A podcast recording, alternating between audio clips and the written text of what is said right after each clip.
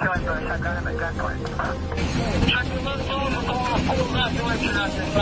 pulling them out. And one one. Advise ready for camp. Welcome to another episode of War Stories. I'm Tom. And I'm Chuck. You feeling all right, dog? I'm feeling, uh, yeah. I'm gonna have round three and probably an hour and fifteen, an hour and twenty. yeah, there's a stomach bug for sure going around. Plus, you add to that, you know, I, we were actually just talking about this before we hit the record button. But if you get into military service, I won't use the word I used previously because you know I don't want to offend the two Marines I have on the show. Uh, I said soldiering earlier, and Chuck's like, "Hey, hey, hey." Uh, but if you get into military service, you get into police work, you get into these kinds of stressful situations, stressful jobs where you deal with man's inhumanity to man for a career. Stomach problems are just part and parcel. Like Yeah, it's just gonna happen. you get ulcers, high Yeah. blood pressure. Yeah. You get uh, Indigestion, acid reflux. acid reflux, Yes. Freaking And- colitis, freaking diarrhea. Dude, I, I told you one of the Dude. first indicators that I was seriously having mad stomach problems that started to lead up to my retirement was the night I was sitting in the watch commander's office eating a chicken Caesar salad on graveyard shift at two in the morning. And I got dizzy after eating a chicken. Who the fuck gets dizzy mm. eating a Caesar salad? Right. But I went to the doctor and she's like, yeah, that's a, that's a stress response. That's, that's like, that's like you're, you're pre-ulcerous. Yeah. Like we need to, we need to, we need, she did some tests. She's like, your liver functions are shitty. I'm like, well, that's all the alcohol, doc. yeah, I'm a- just high functioning alcoholic. Yeah, exactly. I'm not an alcoholic. I'm a drunk. demon- Alcoholics go to meetings. Yeah, I have to drown out the demon somehow, right? And they look at you like you're fucking crazy. Exactly. But uh, I'm excited because uh, Chuck got us uh, not only another author, but a fellow uh, devil dog. So Chuck's very excited too. So Chuck, tell us who you've got this week. All right. Well, I have uh Chris here. He's an author. He's a Marine. He's a staff sergeant in the Marine Corps. Um, I don't know. Are you current? Are you current, Chris, in, in, the, in the Marine Corps? Or? Nope. Uh, medically, they kicked me out medically in 2015. So Uh, Yeah, we were chatting about you- this before you jumped in, actually. So oh, I'll give you guys a quick uh, rundown for the audience. Um, he has a book out right now, and I'll let him plug that later. Um, but uh, it's about his his journeys in, in the military. Um, and what's it uh, called? he was terror to triumph. No, no. Oh, I was going to ask Chris. What's it called? Oh, well, Sorry. oh, sorry. So basically, I'll read it to the audience exactly what he wrote to me because I think it's great. Um, You're basically taking a journey, journey through the eyes of a Marine scout sniper as he unveils the horrors of war through the mean streets of Ramadi, Iraq in 2005. He lost a couple fellow Marines, and I'm going to leave it at that because the rest is very That captivating, and the I story. believe he should he should tell it. But I want to back up Chris. Shouldn't that read through the eye of a scout sniper? It, it could. I mean, it- it could Admittedly, be- you spent a lot of time with one eye closed. yes, a lot of a lot of one eyes, but thankfully, uh, uh, yeah, no, thankfully, thankfully I could switch eyes, so that that made it a little easier at two in the morning looking through a, a green scope. So Wow. Yeah, one of our friends who's been on the show a couple times, but also um he he he's Marine and then he was a uh or he is a Marine and then he's retired LAPD sniper and he he's he calls it weaponized math. The, the fancy trig on the fly and like I barely got through college algebra, but somehow I can go, oh, the, that guy's this tall, the he's this far away, like er, doing all these Yeah. like little numbers in my head, and Right.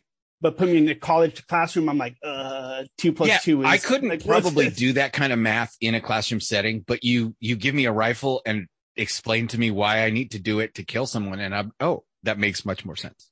You have to calculate windage and fucking all this Yes. other craziness, and then you have to And the into effect rotation of the earth, bro. the That's- Coriolis effect.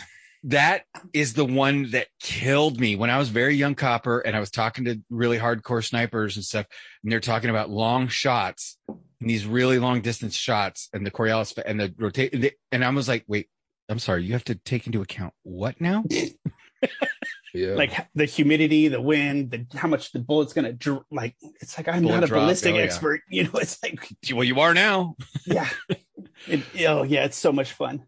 So why don't you tell us uh, kind of how you ended your journey to this point so far? I, I, I got a little bit of it, you know, as we were chatting before Chuck joined us, but uh, why don't you share with the audience kind of uh, your journey to the Marine Corps, through the Marine Corps, and then to where you are now? Awesome, for sure. Um, first and foremost, thank you guys so much for having me on here. It, it's just, it's kind of been unreal um, ever since the book uh, came out in October um, of last year. It's been just a blur. Um, but I started out, uh, you know, doing the first four years uh, in beautiful, you know, Hawaii, and which obviously back then nothing was going on in the early '90s. Um, Right. Got out, got married, uh, came to Houston, Texas. Went from uh, beautiful beaches to the waters of Galveston, and I'm like, uh, th- this is not a beach. I'm not going in that water. I don't want to come out glowing. Um, Sounds like the LA River. Yep. I, I was like, I'm going back to Hawaii where the ocean is actually, you can uh, actually go into the water and not see like dead fish floating by. Right. But um, Jesus. it, it ended up joining um, uh, DPS or uh, Texas State Trooper uh, in 2003. And they put me up in a little town in Lufkin, Texas, which is northeast, tiny, tiny little town. Um, now you drive through it and it's a place that just like anywhere, there's no more small town anything. They've got like tons of street lights. There's like malls, car dealerships. I mean, things that were not there back in 03 uh, are just packed through the whole county. Wow. Development. Um, d- yeah, and back then it was a dry county. So as you know, Oh. law enforcement goes, you know there was Jeez. the perfect road that led to the the one liquor store at the right at the county line. You're just like, okay, you're gonna go there. You're gonna come back. Hopefully you don't crash, but chances are I'm gonna get you and whatever. Uh, So So now to about the a- listeners, explain because there are probably a lot of listeners that don't understand how a dry county works. And honestly, I they understand suck. it, but I've never, Yes. I've never, I've never had somebody who worked in law enforcement in a dry county. So please explain because that that the, the the idea of working law enforcement in a dry county is fascinating to me. and, and basically how I remember it is basically they do not you can buy like beer and things like that at restaurants, but they do not sell any kind of liquor, beer, uh, any of that stuff right? in any of the grocery stores. So you're going to make that drive. Uh, you're either going to stock up and pre-plan and I guess do the responsible thing, or you're going to do what most people did, and I'll uh, plead the fifth just so I don't get myself in trouble. But uh, we'll we'll party and then they'll jump on that road uh, and drive the 30 minutes uh, down this dark, desolate two lane road uh, to the county line to buy the beer, buy the liquor, buy everything else, load it back into their car, and drive back. Um, as a uh, as a trooper, now, what are like, the "Oh, legalities of that? It's not, and, and that's the weird thing is it's not uh, like bootlegging per se Right, because you're right. taking it from one county to another, but it's also there's still like a certain amount you're not gonna uh, like if one guy's in a truck and you pull him over and he's got like the whole bed of the truck is packed full of cases of beer. It's like okay, get you So know, it's the get- difference between when you're possessing dope for personal use versus possessing dope in a quantity that could make you a distributor or a salesperson. Yes. Okay. Yes. And Jesus. so yeah, it, I- it- it yeah. was oh yeah.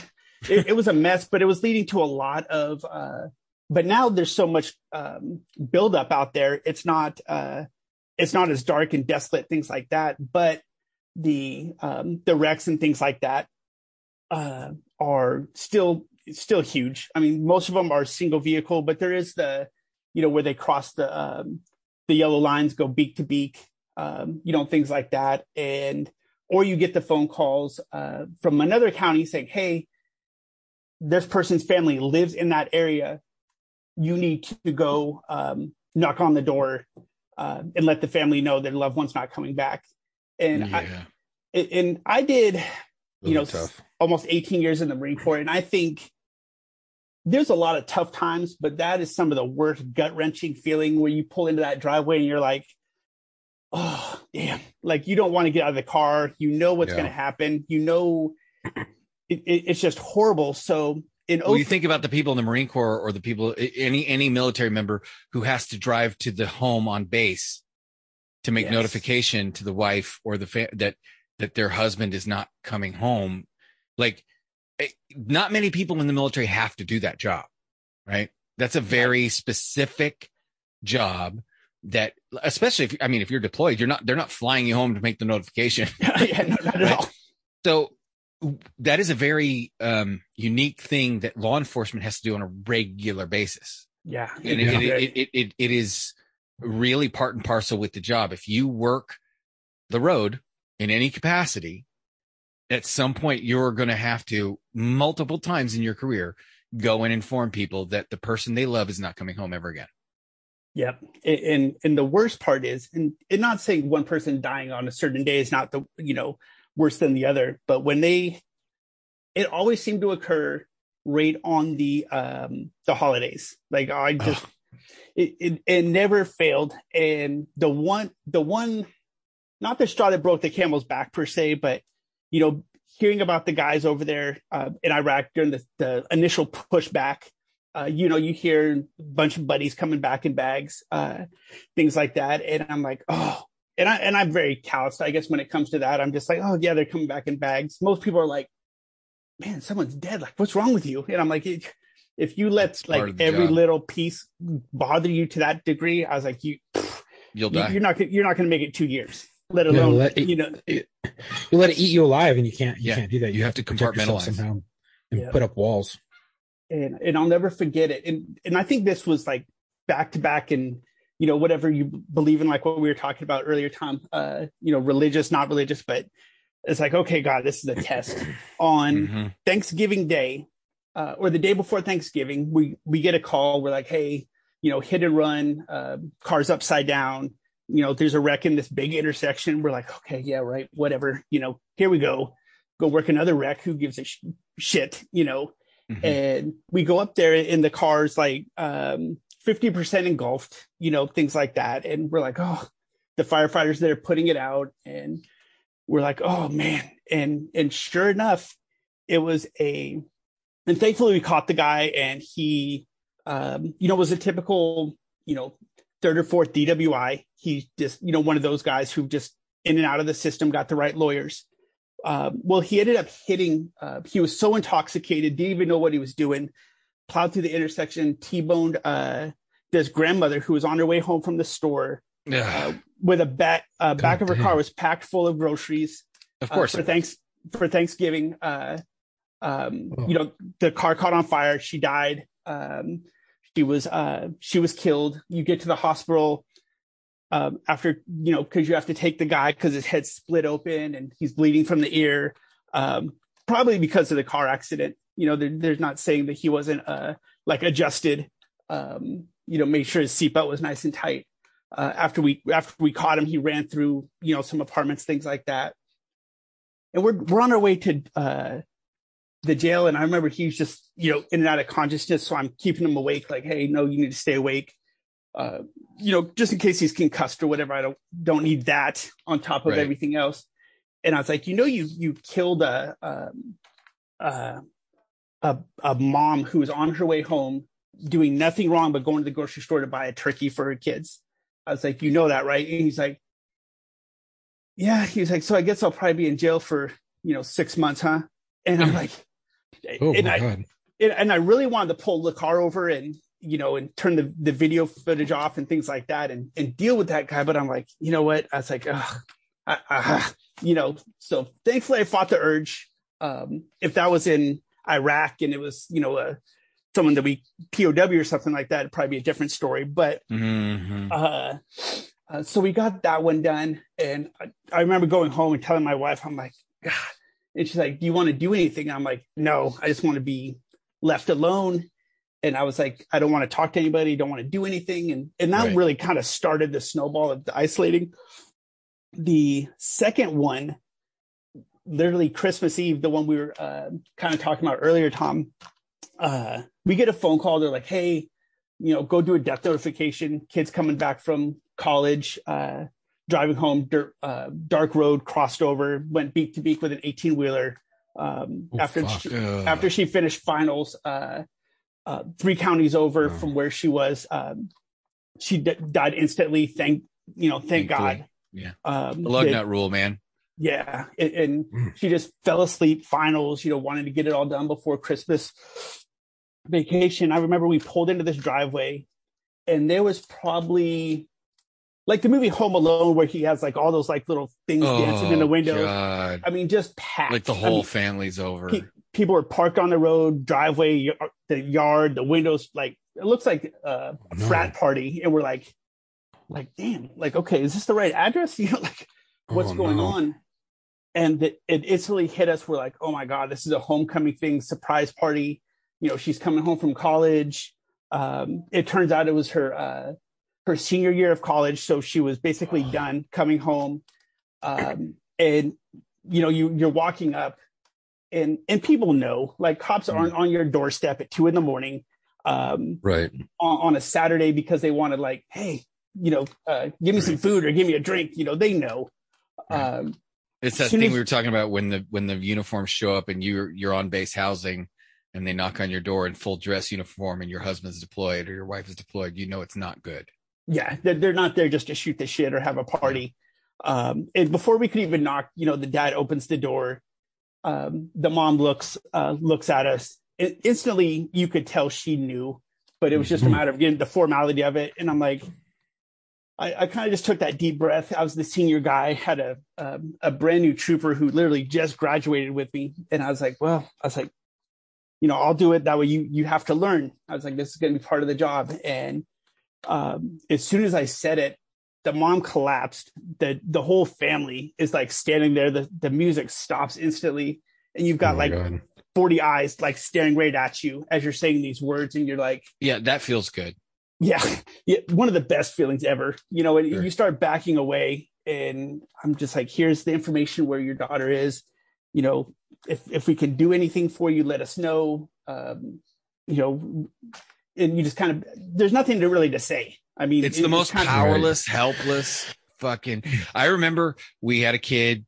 I had I didn't have to make death notification, but he had. I I, I told the story a little bit, but he got hit by a police car on a Hmm. motorcycle on a dirt bike because he was riding at two in the morning without a headlight, and the- Oh, the police car was rolling code three to a fire. The kid was laying there injured, just wrecked. I mean, he was destroyed physically and he's screaming for his mother. And I remember when I knocked on his dad's door at two thirty in the morning, I said, you know, this is what happened. He's, he's alive. He's going to the hospital, critical condition. You may want to let your wife know. I don't know if your wife lives here with you, but he's, he's asking for his mother. And the dad looks at me and goes, his mom died two years ago. Yeah. And to know that this 17 year old boy was screaming for his mom, knowing that he knew that she had died two years ago, it, it, I, it just destroyed me. yeah, it's gut wrenching, and and there's no, um, I, and there's nothing someone's going to tell you like, oh, it's you know, it's part of your, you know, you can say, oh, it's part of your job, it's part of It the, is. the thing. It gets but easier. yeah, it No. gets easier. Time will it'll it'll pass with time, but you know all that stuff, and um, It gets easier with drinking, yeah, that that's for sure. And, and, which is uh, not the right way. I, I'll, I'll say that, but it is the, it is a quick fix.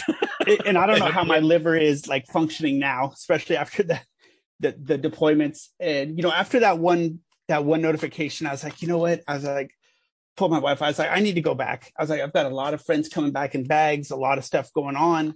I said, you know what? I'm I'm ready to go back in. Let's go. And she's like, okay, you know what? But if you go back in, you know, stay till retirement. I was like, that's that's fine. That's easy. And so I made the mistake of going to the recruiter's office and I said, don't care the job, don't care the location. Yeah. Recruiter's wet dream. He's like, oh, right. He just started foaming at the mouth. 29 And a palms Freaking recruiter phone. Woody. Like, Yep. is- if there's such thing as a recruiter boner, that was it. Like, Yeah. Do you like food and do you like tropical climates? I mean, in the fucking desert, because you're going to be a do cook you in enjoy sunny humidity? California. That's for sure. And I said, I said, you know, I'm, I'm I want to go back to infantry, but you know, if whatever. And he's like, okay. He's like, we infantry. That's I can give you wet hot or I can give you dry hot. Yeah.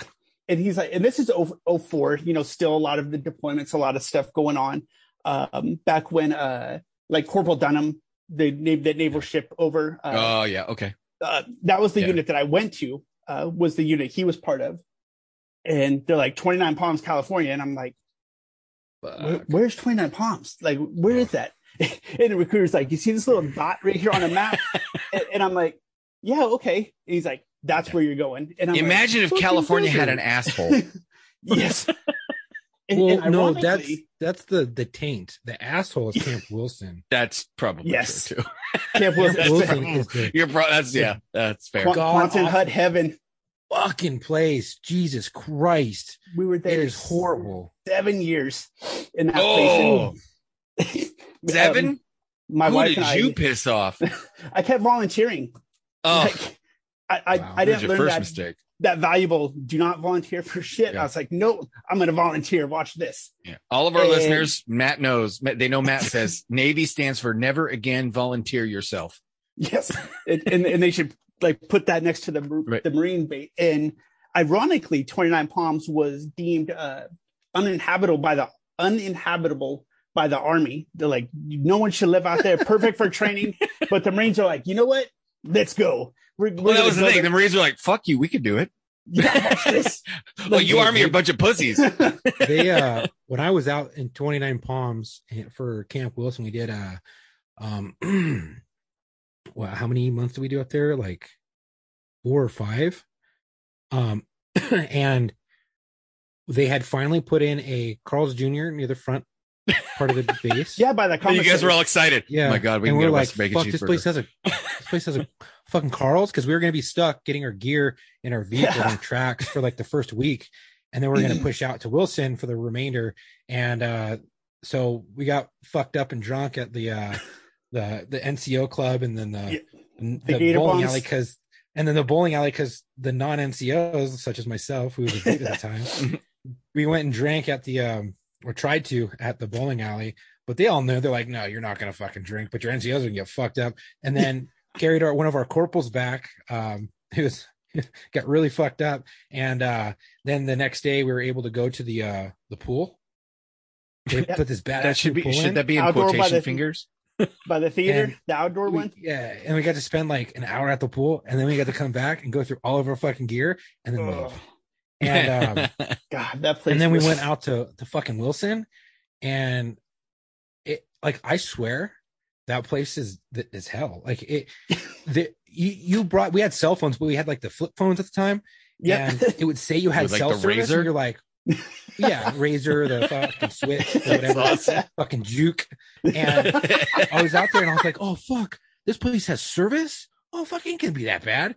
And I'm like, oh, what, full bars. So I tried to use it. It's like deet deet deet. I'm like, what the fuck? yeah, they fucking Yeah. put a jammer on that shit. phantom phantom fucking service No, they put a And- jam. I Dude, that- guarantee you, they put a jammer on it. of, of course i mean Uh, yeah. and there was an airfield where, where uh, like the pilots and shit would land which they had it real nice and then uh tankers we were right next to tankers because we were tracks and tankers would fuck off all day and we there's a lot of shenanigans that happened there because we fucked up a lot. And then uh and then we spent a lot of time out um the best time we had was during that fx that we the couple of fx's that we did with live fire maneuvers. And it was like a 24 48 hour period where it was just like a live simulation battle.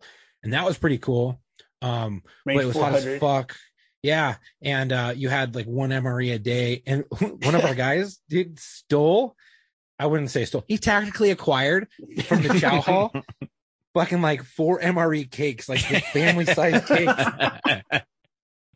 yeah Oh, That was- God. well, Oh, if I let you two Marines freaking jaw jack the whole time, we'd never get to the story. So, Chris, Yeah, please. Yeah. floor is yours, man. What is your story?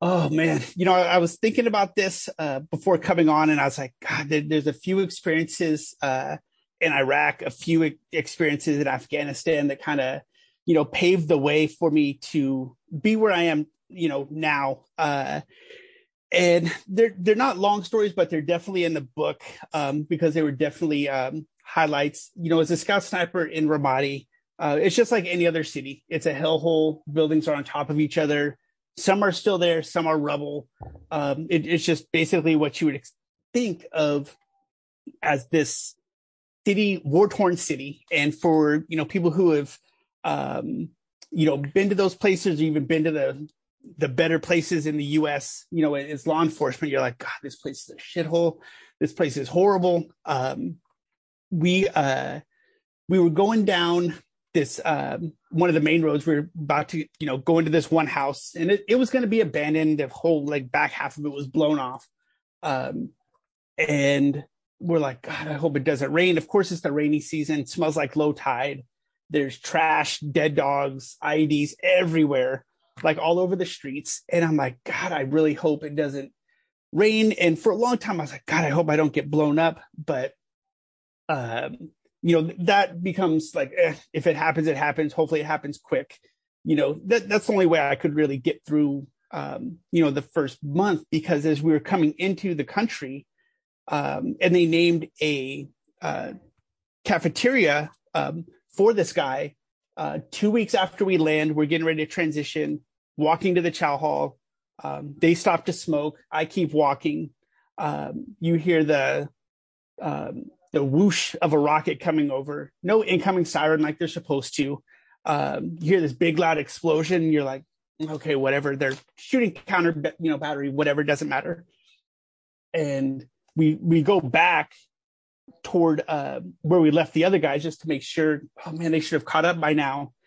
The rocket hit right where those guys stopped to smoke, took out six of them like a week into the thing, uh, killed six of them uh, instantly. And I'm just thinking to myself, man, if I would have stopped to smoke and not made that decision, oh, right. I'll smoke when I come back. Fuck. I, I'm like, oh, so, and all that's left, I mean, just a paint mist um, up against the Jersey barrier uh, where they were leaning up against the rocket hit right next to them. You know, they didn't, hopefully, they didn't even hear it coming and it happened so quick. Uh, but there were some guys who were really hurt and messed up, and they uh, later named the Chow Hall after this guy because he was he was a little fat kid that just loved to go eat. Like if he could eat every single like for Yeah. five minutes a day, that dude was like, "Oh, let's go to the chow hall. Let's go to the ch-" like."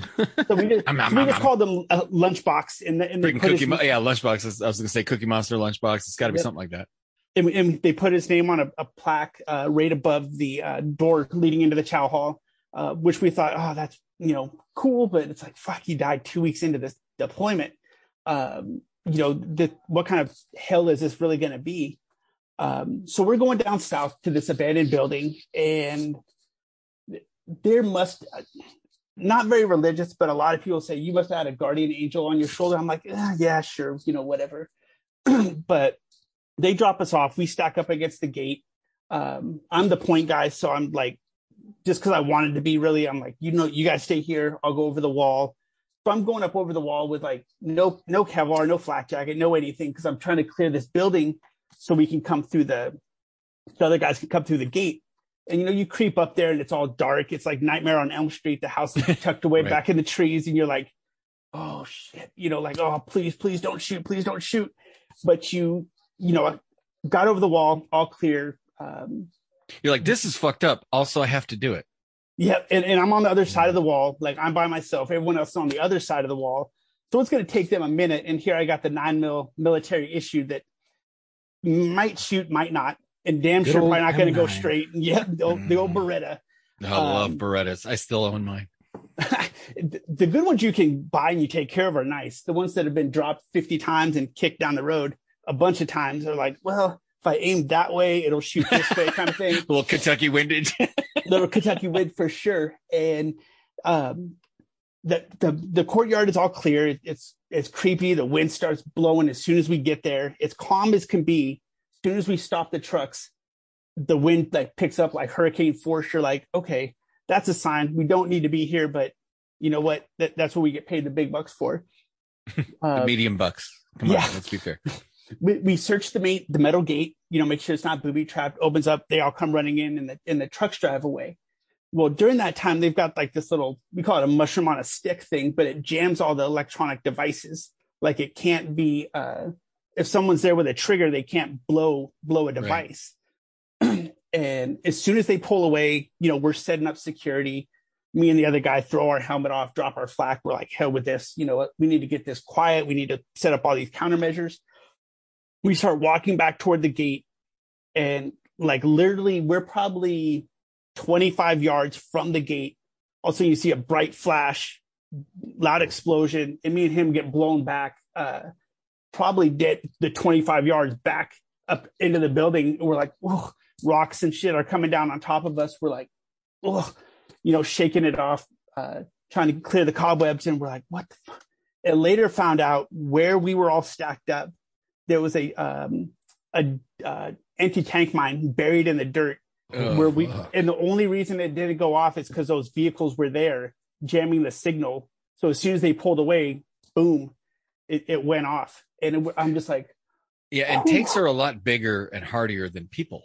yeah. Just for the record, Oh, it, it would have been a pig miss. Like we would have Right. got spray painted all over the walls. Like you'd have been nothing. Were Were you in the uh non up armored Humvees, just the regular? Uh, we had the up armor, um, Okay. and and that's how we like would insert and extract. And we were you know riding in this hum Humvee, n- nothing over the top of us. We're like, well, you know what? Like, ho- hopefully this works out. Um, yeah, cross your fingers, bitches. and and what I didn't know is the guy who I got blown back into. He went inside to talk to the other team, and I waited outside in case someone tried to jump the wall or whatever.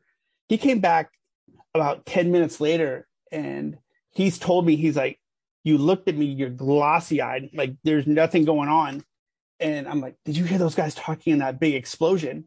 And he's like, "Uh, ten minutes ago." I was like, "No, no, like literally like 30 seconds ago, I just heard him talking. He's like, "Oh, medevac," you know, like, Right. come and come and get this dude. Like, he's not, uh, he's not fucked up. I mean, he's not like bleeding or anything, but he needs to get back on base. And so we go back to base, and the corpsman's like, "Oh, you know, we heard what happened. You know, what's going on? Oh, I feel great. You know, just like what we talked about. No one wants to be pulled off the mission. I said, I feel great. And I was like, I got a small little headache, but you know, give me some Motrin, you know, little 800 milligram Skittles, um, and, and, right? and, and I'll be good. And the doc's looking at the other guys and they're like shaking their head. No, I was like, just give me the 800 milligram Motrin. Let me, let me uh, get some rest. I'm just tired because, you know, feeling nauseous. No doubt had a concussion. No doubt in my mind. Right. And Part like- of me thinks the military thinks that Motrin can cure cancer if you just Yes. believe hard enough. Motrin and Well, you, change have your to, you have to drink water. Yes. It's, it's a couple of Motrin and two full eight ounce glasses of water will Yep. cure cancer, AIDS. Drink Uh, water, change your socks, dementia. take the Motrin. Sure. Yep. and COVID. so I ended up taking the Motrin, laying down, uh, tried to eat something, made me sick. So I was like, oh, I'm just tired. You know, it, it's whatever date, you know, no big deal. And sure enough, the next day, like mission, I'm like, all right, cool. Still kind of like wobbly, still like equilibrium's all jacked up, but I'm like, ah, it, it's November, it's cold, it's rainy. Maybe it's just a touch of the flu. Who gives a shit? Well, right back out, we go to this um, we're going to the white school and it's a big school uh, that got converted to like apartments. It's about seven stories and it's down at the very end of a long road. There's nothing to your left and right really. It's just this big ass building down there.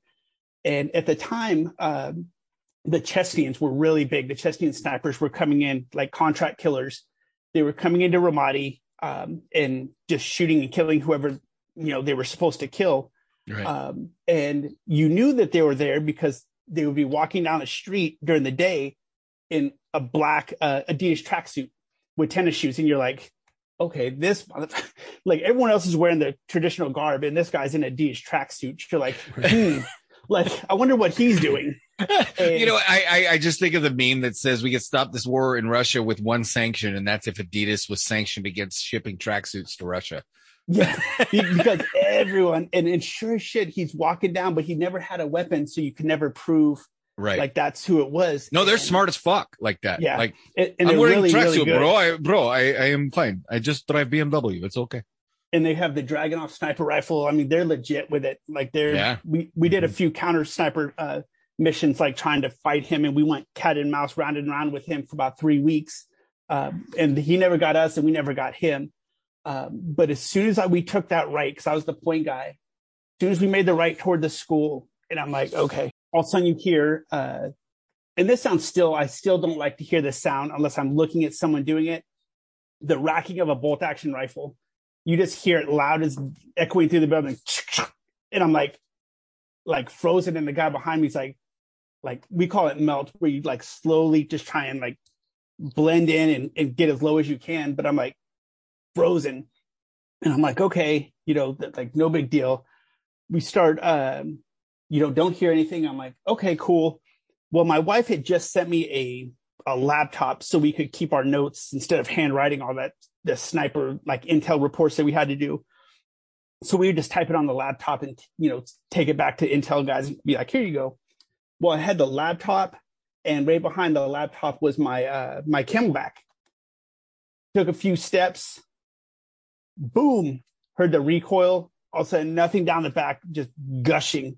Not knowing, I'm like, oh, I was like, I just got shot. Feeling all that liquid and all that stuff going down my back and my legs, and I'm like, oh. So I, I fall over because it knocks me down, thinking I'm I'm bleeding, and the guys, you know, pull me back, and the bullet went through, punctured the uh, punctured through the CamelBak and wedged halfway into the laptop. And Okay. without that laptop, like that's what Wow. stopped the bullet and all that that liquid was just the water that rushed down the back of my leg, thinking it was it was blood. And I'm like, oh, Dude, your wife saved your life. yeah. In, in on a Your few wife occasions, saved your life. Like, like no shit, legit. Your wife saved your life. sending that like laptop, and we got it, you know, back in Mm-hmm. 05, so you could get them for you know really cheap off you know Craigslist and things like that. It was just one of those little shitty, shitty things, and I'm like, wow, and it literally Craigslist saves and, lives, people. And, and stopped it barely um, in the laptop. I mean, just it was just that close. And yeah, we had the SAPIs and the, all that other stuff, but it, it was just ugh, that was that was creepy. Um, and the God, I don't know the How do you wrap your head around that? Like, I'm, I'm honest, like, I'm asking for the audience because let's face it, the, the three of us have been in situations where we've had to try and wrap our head around. I should have fucking died. Yeah Like, I should be dead. What's that? uh, Samuel L. Jackson in Pulp Fiction. We should be dead. Like, that was an act. We should be, those bullets passed through us. John and I have talked about this. It's, it's been a theme on this show. And I don't know what, what our listeners, I don't know what our guests, I don't ask anybody who comes on the show about their religious beliefs. I'll just tell you, I believe in God. I believe in divine intervention. I've seen it firsthand. Yeah There are times where you can do nothing but process the fact that you should be dead and you are not. for sure. And and that was definitely one of those times. And I'm just like, wow, how is this like I, I mean, how does this laptop, a piece of crap, little thin thing, stop that that close to being like game over? I mean, who knows? Was it seven six two? You know, Yeah, the Dragunov Yeah. a nasty round. And it's not even like what was seven six two by by fifty nine, like the bigger one. It's the bigger one, yeah, right? Yeah, it's the big Dragunov round uh, that they shoot um, shoot through that thing, and I'm just like, whew. and of and of course, you know, oh, you're not hurt, you're out of water, but you know, we we got a bunch of other water, so we're good. Let's keep going. And you Seven go six do two the- by fifty one or seven six two by fifty four R. So that's a big fucker. Like that's, That's a big bigger bullet. than a three oh eight. that, that's probably going to go through without something slowing it down. That's probably going all the way through. No, Like it- oh yeah, you, the person next to you, maybe the person next to him. Yeah. Not if you have a CamelBak and with full of water plus. Not if your wife sent you a laptop. laptop. Laptop. That's your Yeah, wife good. sent you like a, a laptop plus th- a plus three laptop with uh, the armor of love. You know, Yeah. like fucking Dungeons and Dragons. like she had and it blessed by a priest and shit. for sure and it's just it's uh it's so crazy. And you know you you go through events like that and you know you go through those close calls and you're just like wow like yeah i mean concussions IEDs whatever. But you're like man what is going on? You know and and what kills me is um and, and i was uh telling tom chuck about uh just listening to the major uh uh, that you guys had on part two or whatever. Literally, I just listened to that last night and I was like, oh, okay, perfect. You know, right where he's talking about in Sangin, like Yeah. been there 500 Right. times at least Right. in seven months. Uh, but it, it's not so, and, and this will sound weird to some, but I would rather something, I can justify something happening to me, another, you know, service member, left or right, whatever, like in a combat zone, like there's so many variables, something is going to Shit happen. happens. It, it, it's just, there's, there's no way around it. But when it happens to the, um, the little kids that are there, that, that's what just, that I think pushes me over the edge more than, um, anything else. And I'll never forget uh, this little girl. Uh, as weird as this is going to sound, I'll never forget this little girl the rest of my life. And we were in her house. Uh, her dad was super smart, super polite. Um, he loved us because you know we would go in, we wouldn't destroy his house. Uh, we would take all our crap with us, and we we wouldn't mess with them. We'd let them do their thing. Uh, he had two wives, bunch of gr- bunch of girls. Guys over there are pimps. They've got wives and kids and like all that stuff. They don't value women the way that Westerners value women, period. No. Or children. Yeah, Period. not at all. And he had this little girl. She was probably seven. We'll, we'll say seven. Um, and one night I'm on the guard post. I've got the saw, the claymore clackers that we put on the doors in case someone tries to bust in. We're going to blow some claymores. Um, and, and that was part of our, our defense. Charlie's thing, in the wire. Just wow. and, and um, hopefully we'd never have to detonate one of those inside a house because like Oh God. hearing be damned, like game Say over. goodbye to your yeah. Yeah. Um, but The overpressure.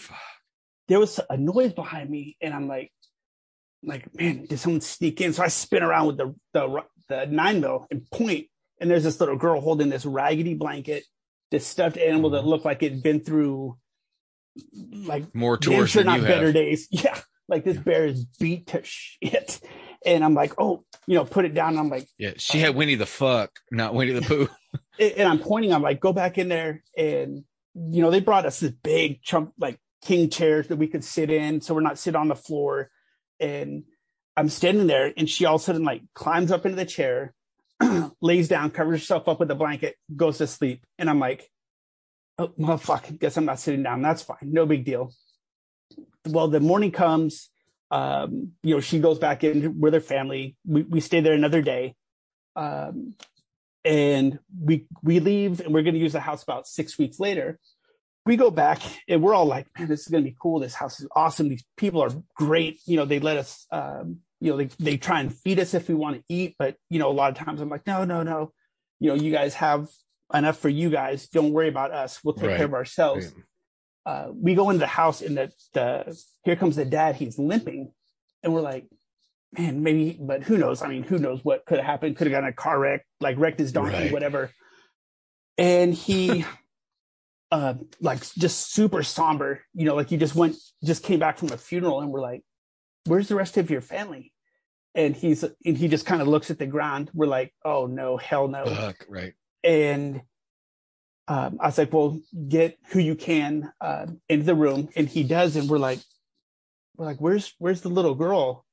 Dude just starts bawling, and we're like, "Man, did, did something like happen?" You know, trying to justify, um, you know, man, Right. what could have happened? You know, and we're like, "What happened? What what's going on?" It, two days after we left, the Taliban showed up because they found out he let us use his house, which he didn't have a choice when we were going to use his house anyway.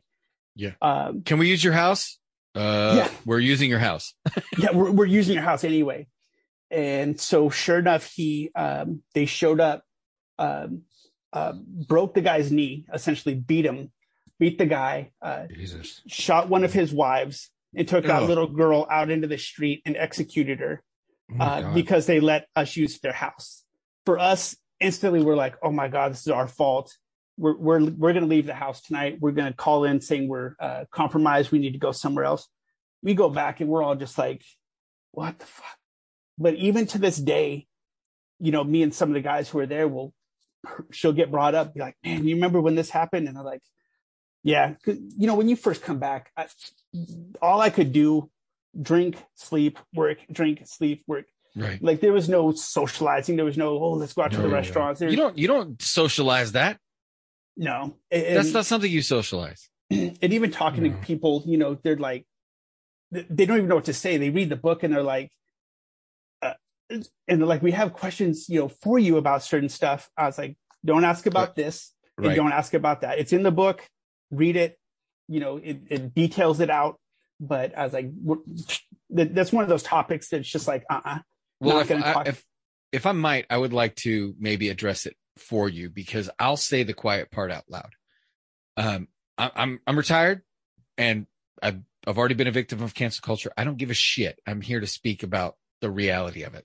And the reality of it is if you go back to Vietnam and some of the atrocities committed in Vietnam, you go back to World War II, some of the atrocities committed in World War II, you go back to any war and you are going to find atrocities committed, right? That's just the way war works.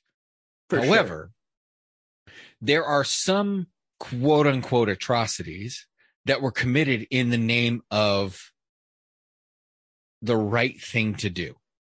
And I'll say this for guys like me, and I won't speak for Chris and Chuck, they can speak for themselves, but for guys like me, if that had happened to me and I were in that situation, I can tell you right now, my gut instinct would say, we are going to go and find those motherfuckers and we're going to fill them so fucking full of lead they can use their dick for a pencil. And if we happen to be able to torture them before they expire, so much the better. And the actual torture, the, the, the, the bringing demons home, the, the, the, the, the, the kind of nightmarish aspect of it comes from the feeling of not being able to go and punish the evildoers. Because in war, there's two kinds of soldiers. There's the soldiers that have a code and the soldiers that don't. Just like there is on the streets with cops and gangbangers. The old school gangbangers, they knew if you weren't in the game, you are untouchable, right? You don't go after women. You don't go after children. You don't go after families. It's cops and gangbangers and they fight because the cops are in the game. The gangbangers are in the game. The drug dealers are in the game. People in the game are fair for their fucking taking. But anybody outside of that, you don't touch. That was the honor. That was the code. That was how warfare used to work. When soldiers met on a battlefield, stood in the middle, shook hands, went back to their neutral corners, and then charged each other and tried to kill as many of the other people before they got killed. That's how it worked. So when you have evil, and I mean fucking evil motherfuckers like this asshole who comes in and kills a guy's wife and seven year old daughter for giving soldiers refuge. That is not warfare. That is fucking evil. Yeah. And the frustration and angst and not in your stomach that is created by not being able to say, uh, uh, uh, motherfucker, you deal with me. You be a man and you face me. Cause guess what? I will hit back. But we can't do that as much anymore. We can't do that. We can't execute vengeance, which is in our current parlance is what we would call that. I call it justice. I call it no, no, no.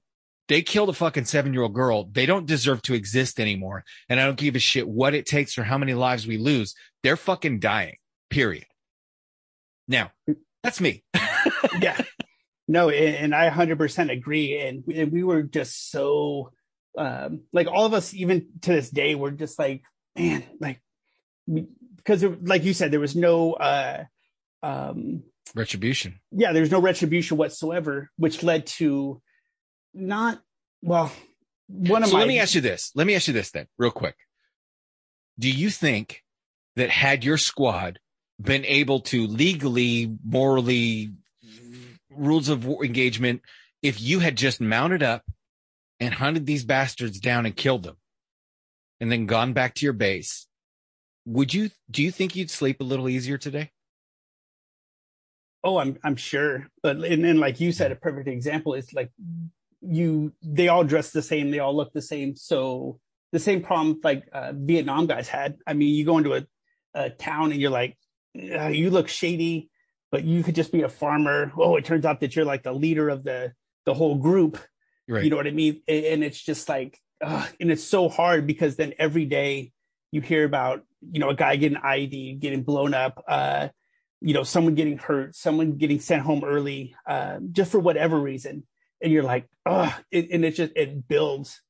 And so we get back in 06 and I'm like, all right, I'm to, I'm to do good. Back to 29 Palm. Woohoo. No real big transition, desert to desert. We're good. This will be easy. Well, about six months of not sleeping, drinking every single day, um, like never going out, never doing anything. I'm like, you know what? I need to go back to um, I need to go back to Iraq. And uh, seek vengeance or Yeah. uh, you know that kind of thing. And I told my wife, I was like, I've got I've go got back. unfinished business. and, and you and the day comes to redeploy, and I'm sitting there and I'm like, man, like, why am I going to be happier over there?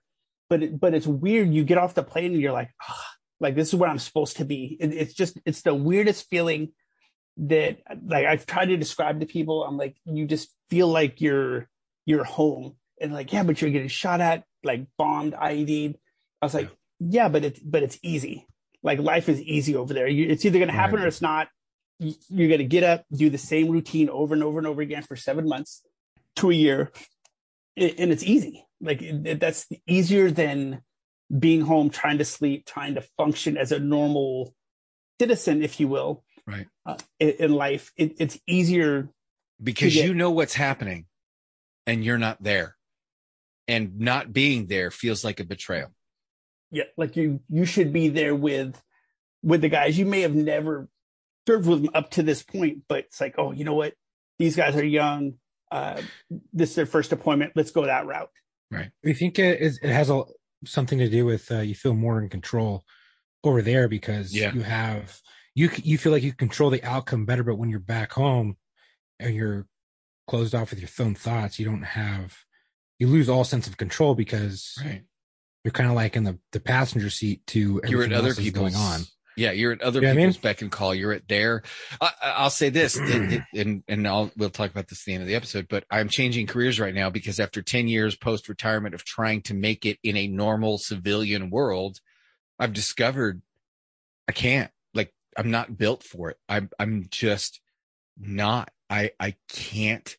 I can't say the things that are supposed to be said, act the way things are supposed to be acted out.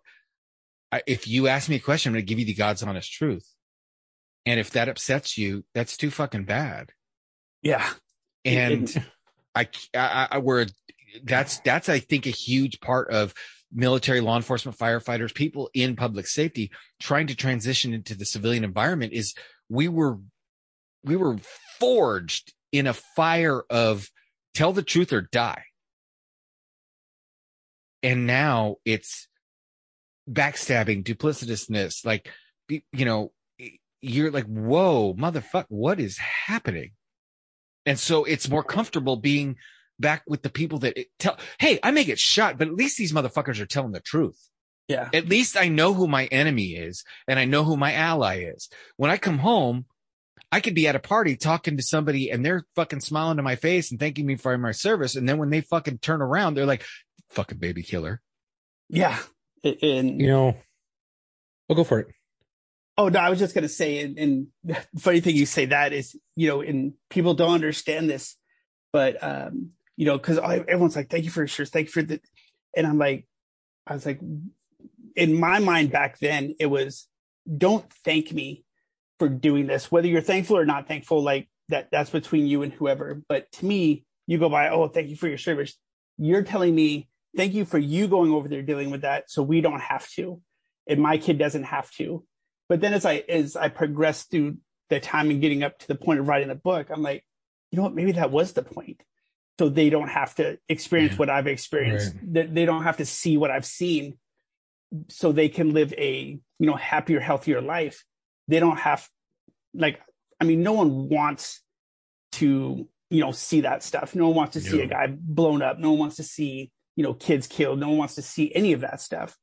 But you know, initially, I'm like, man, especially in uh, 06, we'd go up to um, 29 Palms. We'd hit the beach, go to uh, Malibu, Long Beach, and they had all those crosses on the beach. You know what I'm talking Oh, about? yeah, But, yeah, yeah. Were like all they- that yeah. stuff was Mhm. happening in like uh 05 06 07 and i would see that and they're like coming up to me not knowing who i am but they're like oh sign the petition to end this and they got all these crosses and i'm like j- just fuming my wife's like oh god he's going to jail he's going to jail he's Mm, going to jail mm. and, and i'm and i would just turn it and like walk away and i'm like you know what you have yeah you have the right but don't use it as a um as a thing that just kills me like don't use your like oh i'm going to protest this because i have Don't no idea don't what it protest on my behalf. yep Don't protest on any of those dead soldiers' behalfs because guess what? they fucking signed, they knew what they were going. You, you dishonor their memory by trying to say that their sacrifice was in vain and this war is bullshit. That, no, fuck you. You don't get it. Yeah, absolutely. And and I can't, ugh, and that's the one part of it that I just could not stand. Um, but but thankfully, you know, and then each deployment I would come back, be like uh, my wife would call it uh, uh, like Sybil, like all those different. Uh, Yeah, yeah, she's yeah. like, man, you are Sybil. That's an old ass reference right there. Yeah. Every time you deploy, come back, it's a new, it's a new you. And Y'all look up like- Sybil, the movie or the book. It's fucked up. It's a woman with 17 personalities. Yeah, and, and a lot of guys come back and they, they're like, one day they're happy, one hour they're happy, next they're sad, next they're pissed off and they want to destroy shit. Next they're, it, it's just it's such a crazy, um, uh, crazy cycle of events for sure, and it's just, um, I've been fully retired for eight years and my wife is still dealing with, and now better so because I'm able to articulate and, and she's able to understand. But yes, I still have those. I still have those violent mood swings between apathy and rage. And, and, and, and she has, she listens to a lot of stuff and a lot of YouTube and a lot of political and crime and, and I'm, and she'll tell me about this and I'll just go, yeah, uh huh. I'm not shocked. What the, what the fuck do you want me to say? yeah, And then she's like, well, I, da, da, da, da." I'm like, okay, that's great. I appreciate the fact that you understand now, but can we please stop talking about it? Because I'm about to Hulk out. like, yeah, like I don't need to rehash it. Like you don't need to keep rehashing it. You know, you don't need to think about what I went through, and I damn Right. sure don't need to think about what I went through. It, Yeah. And it, it, it's just like, and it's crazy though. Uh, but we do, we do, we honestly do. And, and the wives that like, don't be a, don't be a fucking jackass. You have a wife for a reason. You gotta indoctrinate her. You gotta talk to her. Don't do it. Don't dump on her. Don't fucking Yeah. drop it all at once. It's not a fucking carpet bombing, right? But like, it's like poison. You have to ingest enough poison to make you sick, but not enough to kill you over a long period of time. And that's what we did as cops, as soldiers. We ingested a little bit of poison. Service members. No- yeah. any- it's, it's, it's airman, seaman. Uh, it's not enough to kill you. It's just enough to make you sick. But here's the thing. We have been inoculated. We have those immunities to the poison. So if you try and give your loved ones a dose of that poison that you're capable of, you'll kill them. yeah, That's it. So th- there is a fine art of if you want to share, you should, you can. And sometimes that's why shrinks are the best because shrinks are like immune to all poisons because they just don't ingest it. They listen to it without actually taking it in. However, family members, loved ones, they do take it in. Friends, family, the people that care about you, the fact that they care about you means they do take it in. So be careful how much poison you feed them don't say i can't give you poison i can't give you poison i can't give you poison now here's a keg of poison Like, it- it- absolutely.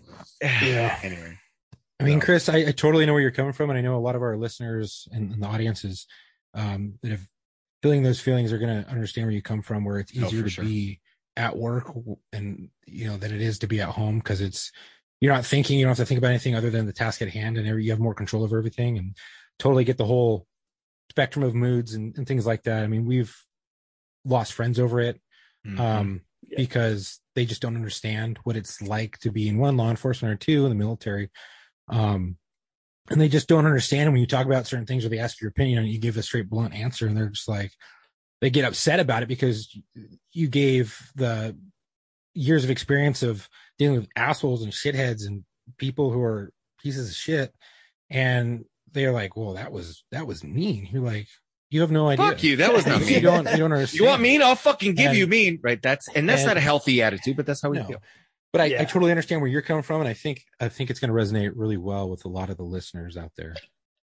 so tell us about your book because as we're closing it we're running a little bit short on time and i want to make sure Okay. you get enough time so tell us about the book Okay, and if I can also, uh, you can do there's whatever you a- like man there's a really good um, good friend of mine. He is a uh, he was a Navy corpsman in the initial pushes of Fallujah. Oh who God. his name is uh Shannon Book. He lives up here in Austin, Texas, and he's got uh his own original music. He's uh he was part of the band Vetted, um, and now he's starting up his own band. And I told him that if you know if you guys were cool with it, that I would uh definitely if anyone you know wants to support his music, every dime that he makes on his music goes to Suicide Awareness PTSD Foundation. He doesn't keep any of it. It all just goes to uh those different foundations to help uh you know I'll go you one better, Chris. If you call him and you get his permission and you send me the song, email me the song, show me where I can download it, I will close this episode with one of his songs. Well, is one of his songs Karma or Time Away? Uh, it's not a Shannon book. One of them, and it's really kind of a uh, one of his rock songs that I really like, uh, especially to work out to, is uh, "No Man uh, No Man Gets Left Behind" uh, by Shannon Book, and then the other one is, um, and and he 100% would allow anybody to like play his music to get his name out Oh there. shit, he's right But here. Awesome. Yeah, and So- it's called so, "Not yeah. Alone." Um, Not if alone. We'll end the listen- show with it. if you listen to that song, it, it's kind of like a you're gonna be like, oh, and anyone who's been through like anything is it's gonna be like, oh shit, you know, it, it's one of those like songs you're like, but like great music. So uh, anyone out there that's listening to this, uh, go check it out. Um, all proceeds go to uh, the different foundations and things like that. So, uh, but the book, um, you know, got out of the military, all these concussions, TBIs. Uh, it, it freaked me out because I was trying to lose certain memories, which maybe that's a good thing. But a lot of the the events and details that I could remember, like, oh, this leaf was blowing, coke can down the road, you know, that kind of like creepy detail that I put into the book, I was starting to forget. So I'm like, oh, you know what? I need to write this down. And so I started banging out this book, and I'm like, you know what? Um, and and uh, like Chuck said, it's called Terror to Triumph. Uh, it's basically a book that outlines time as a cop, the different deployments, coming back, you know, dealing with uh, just drinking all the time, the PTSD, Oh, the, you know, going on recruiting duty, trying to, um, you know, balance, you know, the drinking with trying to be a recruiter, uh, and then, you know, going through some of the surgeries, you know, as you stop doing stuff, your body's like, haha, you know what, you you beat me up like a damn merry-go-round. Now I'm gonna, I'm just done. So, you know, the back surgeries, the Yeah. uh, uh, the sinus surgeries, things like that. You know, a few few of the surgeries put me in like a serotonin where I woke up in ICU in a bag of ice because I'm like they were about to check me for brain activity because my body's just like, nope, fuck you, I'm done. Like I don't want to play this game anymore. So, uh, and finally got out, and so I sat down, wrote the book. Um, and weirdly, it's been out since October. Uh, they've done a press release, and as of uh, when was it? End of maybe the end of December. So about a month and a half after it was launched. I know there's about 300 and something books sold, which no one really knew about it besides just the general social media. Um, but my the weird thing about it is even though they're with you or not with you, but they're they're family, friends, things like that. You know, my family's read the book and they're like, "Oh my god, I had no idea what you were going through." Like I was, and, and they actually have apologized to me and my wife. They're like, "We had no idea what you guys were dealing with. We were so caught up in our own shit Yeah. that we didn't even stop to think like what was going on because we just saw you like, oh yeah, let's come to a. Uh, my brother got married, showed up. Let's let's drink kegs, woohoo! You know, party. Did it, and really that was right after that Ramadi deployment, and I was like, oh, like I do not need to be here. I don't want to be around ten people, let alone you know Right. family. So they're reading this and they're like, oh my god, and other friends of mine who deployed with me um, have bought the book like oh this looks like a good book you know reading the back of the book about uh Sure. you, you know the different things and transitioning from ptsd lowest point of the life um you know wife uh, uh attempted suicide thankfully she didn't uh she was able to wake up uh you know my my own stuff uh, and then you know getting out medical doctors are like yeah tbis your brain's all fucked up you're never gonna you're not gonna have a uh, a sustained marriage don't worry about ever doing college or getting an education because it's not going to happen. And just if you're going to be functioning like citizen, that would be amazing. And I'm like, you know what? Fuck you guys. Watch this. Ended up getting my uh, master's degree with a 3.9 GPA. Ended up getting a B. Um, so I ended up surpassing that. Uh, wrote this book uh, in a full career. Wife and I have been together 20, uh, 22 years now. So like all the doctors are like, you can't do this, you can't do this, you can't do this. My thought is, you know what? Read the book. Yes, you can. If I can do it, anyone can do it. Um, and, and that was the whole point of the book. And some guys have bought the book and have told me, man, I bought this book to see if, um, you know, to unload some of my own stuff because you you're talking about the deployments I did, and like shit, like they didn't put the connection. They're like, oh my god, you wrote a book, and so now they're they're actually getting better. And I've had a few guys read the book and be like, you know what, and you know maybe a month late, month after the fact, they've told me they're like, yeah, we're we're at the the VA getting you know some marriage help. We're trying to save the marriage, trying to save this, and I'm like, you know what, like I don't care if I sell one book or ten books like if if it helps somebody else live a better more fulfilled life perfect mission accomplished Right. Right. It- and we're So can tell us the these yeah, tell us the name of the book, and uh, and we've got a special cool surprise for our listeners. But go ahead, how how how can people get the Um, book? the book is available on um which this blows my mind but it's on uh, amazon barnes and noble walmart.com um, and then the big uh, the big one where i'm guessing you're going with a discount code uh, reader readerhouse.com is the name of the um, the main website that I And what's the book called?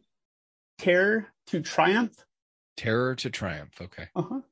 And it's um and if they go on readerhouse.com and they enter the code uh F F save the number 10, it will give a discount uh discount off the uh total price of the book. So if so anyone wants to go out there and purchase it, uh enter that code in checkout and it will save you a, a couple Ten percent on the book. Okay. 10% on I'm the looking book. forward to reading it. I honestly am. and it's on uh, Kindle as well. And I'm in the process. I'm about halfway done with doing the uh, the audiobook version too. So that's going to be out Nice. as well. Is it your voice? Are you reading it? No, I I, I want I was going to, but I was like, ah, you know what? I don't want to. Um, but the person that I found to do it is really Okay. I was gonna say if you haven't hired anybody, I will volunteer to do it for free. in. Uh, and thankfully, once it's once it's done and it's launched, they're going to put it on uh, Audible. Uh, what I guess which is Nice. the main audiobook website. Yeah, yeah. and so um and, and yeah and and that's what's so great about this you know I, I love your guys show i've listened to a bunch of them um and to be able to come on and, and just put it out there and you know bullshit with you guys uh for an hour or two it's just been great so i no, can't man, thank we you guys appreciate enough it. We appreciate it. And we always let our guests dedicate their episode to a fallen brother or sister, officer, firefighter, or veteran. So we want to give you this opportunity, Chris, to to dedicate your episode to whomever you'd like. So okay it's um, up to and, you. and this one and this one uh we're still really good friends with his widow um a guy named trevor cook he uh he was a helicopter crew chief and when we returned from the deployment in 2010 they sent me on recruiting duty and within three months we get a phone call wife's in hysterics they're out doing a training thing going to land up on a you know a helicopter pad overlooking the pacific ocean i5 you know right through camp pendleton um, it dynamic rollover spun the, the back end around, rolled the helicopter down the hill, crushed them, uh, killed them.